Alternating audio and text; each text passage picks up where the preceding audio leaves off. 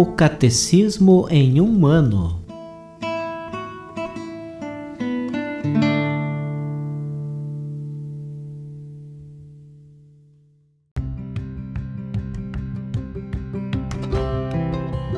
Olá, eu sou Bruno, seminarista da Diocese de Ponta Grossa, Paraná.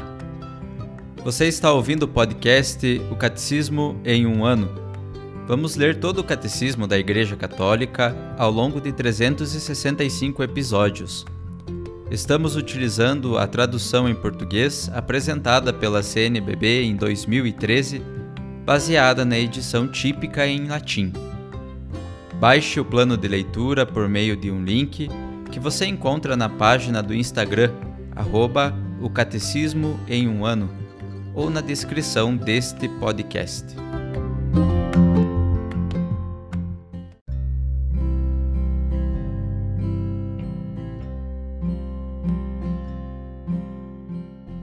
Chegamos ao dia 72 do nosso podcast, O Catecismo em um ano Estamos lendo a primeira parte do livro sobre a profissão de fé, na segunda sessão sobre os símbolos da fé, do capítulo 2, Creio em Jesus Cristo.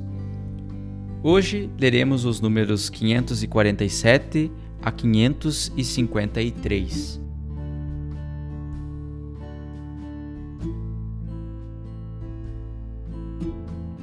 Os sinais do Reino de Deus. Jesus acompanha suas palavras com numerosos milagres, prodígios e sinais. Atos, capítulo 2, versículo 22, que manifestam que o reino está presente nele. Atestam que Jesus é o Messias anunciado.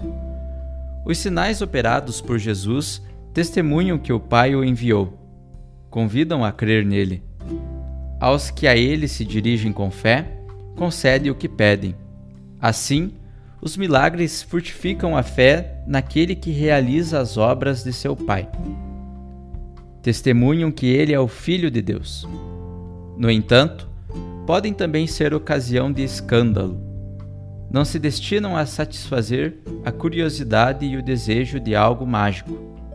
Apesar de seus milagres tão evidentes, Jesus é rejeitado por alguns, até o acusam de agir por intermédio dos demônios. Ao libertar algumas pessoas de males terrestres, fome, injustiça, doença, morte, Jesus operou sinais messiânicos. Ele, no entanto, não veio para abolir todos os males da terra, mas para libertar os homens da mais grave das escravidões, a do pecado, que causa empecilhos à sua vocação de filhos de Deus e causa todas as suas escravidões humanas. O advento do reino de Deus é a derrota do reino de Satanás. Se expulso, no entanto, pelo Espírito de Deus, é porque já chegou até vós o reino de Deus. Mateus capítulo 12, versículo 28. Os exorcismos de Jesus libertam homens do domínio dos demônios. Antecipam a grande vitória de Jesus sobre o príncipe deste mundo. É pela cruz de Cristo que o reino de Deus será definitivamente estabelecido. Reinavit alinho Deus. Deus reinou do alto do madeiro. As chaves do reino. Desde o início da vida pública, Jesus escolhe homens, em número de doze, para estar com ele e para participar de sua missão. Ele lhes dá a participação em sua autoridade. Ele os enviou para anunciar o reino de Deus e curar. Lucas capítulo 9, versículo 2. Permanece eles para sempre associados ao reino de Cristo, pois Jesus dirige a igreja por intermédio deles. Por isso, assim como meu Pai me confiou o reino, eu também vos confio o reino. Havereis de comer e beber à minha mesa no meu reino e vos sentareis em tronos para julgar as doze tribos de Israel.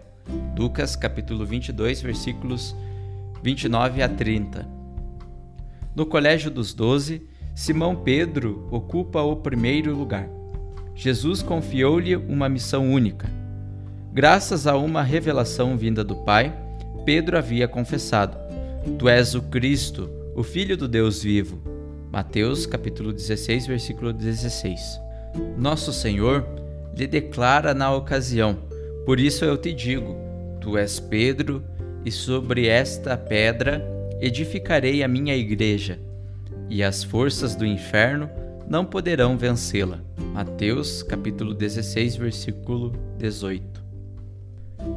Cristo Pedra Viva garante à sua igreja construída sobre Pedro a vitória sobre as potências de morte. Pedro, em razão da fé por ele confessada, permanecerá como rocha inabalável da igreja. Terá por missão defender esta fé de todo desfalecimento e confirmar nela seus irmãos.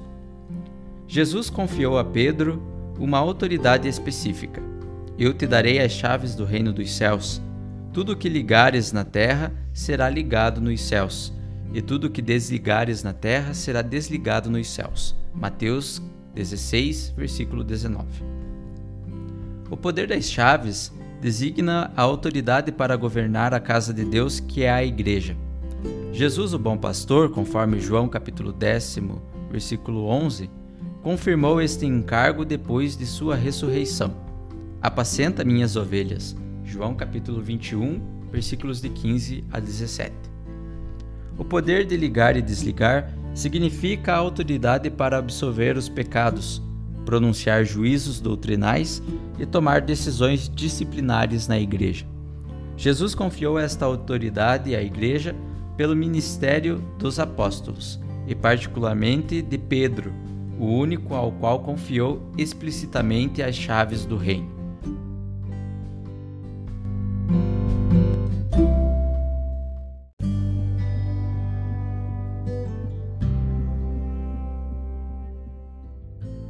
Como comentário adicional para o dia de hoje, ouviremos a homilia do Papa Francisco, proferida na Basílica Vaticana, sábado 29 de junho de 2013.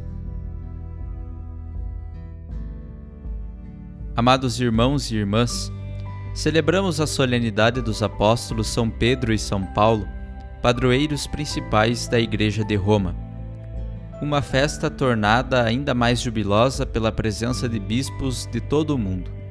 Uma enorme riqueza que nos faz reviver, de certa forma, o evento de Pentecostes.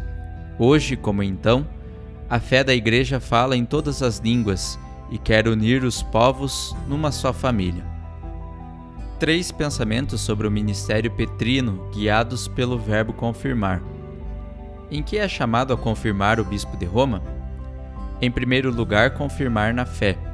O Evangelho fala da confissão de Pedro: Tu és o Messias, o Filho do Deus vivo. Mateus capítulo 16, versículo 16.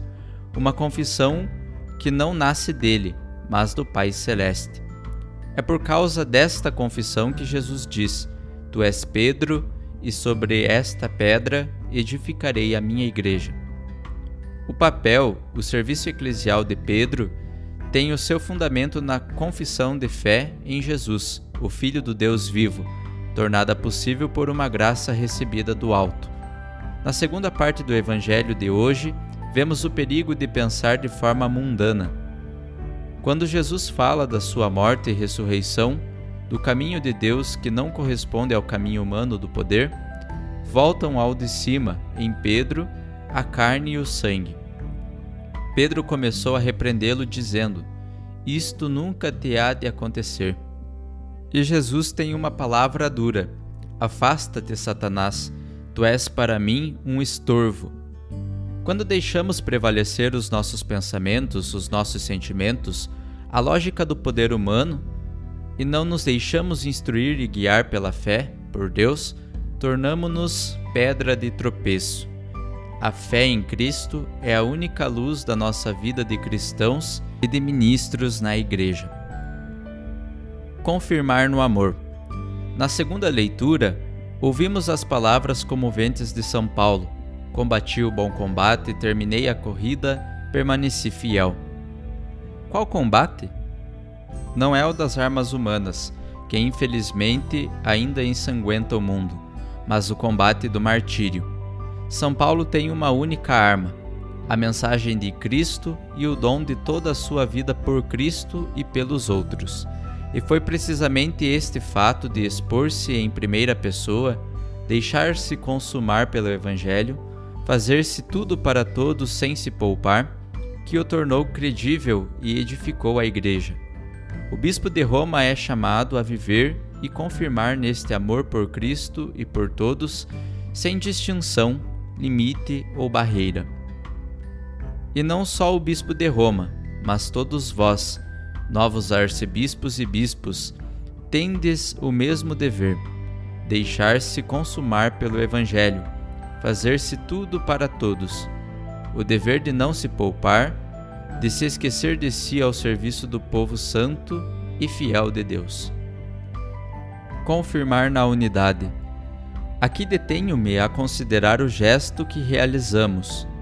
O palio é símbolo de comunhão com o sucessor de Pedro, princípio e fundamento perpétuo e visível da unidade da fé e comunhão, conforme o Concílio Vaticano II, na Lumen Gentium, número 18.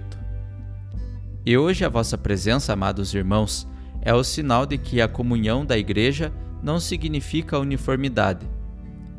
Referindo-se à estrutura hierárquica da Igreja, o Concílio Vaticano II afirma que o Senhor constituiu os apóstolos em colégio ou grupo estável e deu-lhes como chefe a Pedro, escolhido dentre eles. Confirmar na unidade. O Sínodo dos Bispos em harmonia com o primado. Devemos avançar por esta estrada da sinodalidade, crescer em harmonia com o serviço do primado. E continua o concílio. Este colégio, enquanto composto por muitos, exprime a variedade e universalidade do povo de Deus. Na Igreja, a variedade, que é uma grande riqueza, sempre se funde na harmonia da unidade. Como um grande mosaico onde todos os ladrilhos concorrem para formar o único grande desígnio de Deus. E isso deve impelir a superar sempre todo o conflito que possa ferir o corpo da Igreja. Unidos nas diferenças, não há outra estrada para nos unirmos. Este é o espírito católico, o espírito cristão, unir-se nas diferenças. Este é o caminho de Jesus. O palio, se é sinal da comunhão com o bispo de Roma, com a Igreja Universal, com o Sínodo dos Bispos, é também um compromisso que obriga cada um de vós a ser instrumento de comunhão. Confessar o Senhor deixando-se instruir por Deus, consumar-se por amor de Cristo e de seu Evangelho, ser servidores da unidade. Estas são as incumbências que os apóstolos São Pedro e São Paulo confiam a cada um de nós, amados irmãos no episcopado para serem vividas por cada cristão. Sempre nos guie e acompanhe com a sua intercessão a Santíssima Mãe de Deus, Rainha dos Apóstolos, rogai por nós. Amém.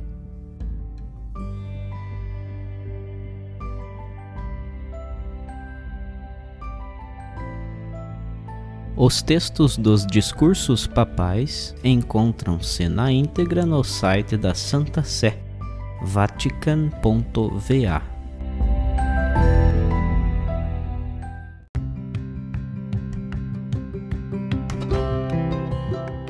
Você acaba de ouvir mais um episódio do podcast O Catecismo em um Ano.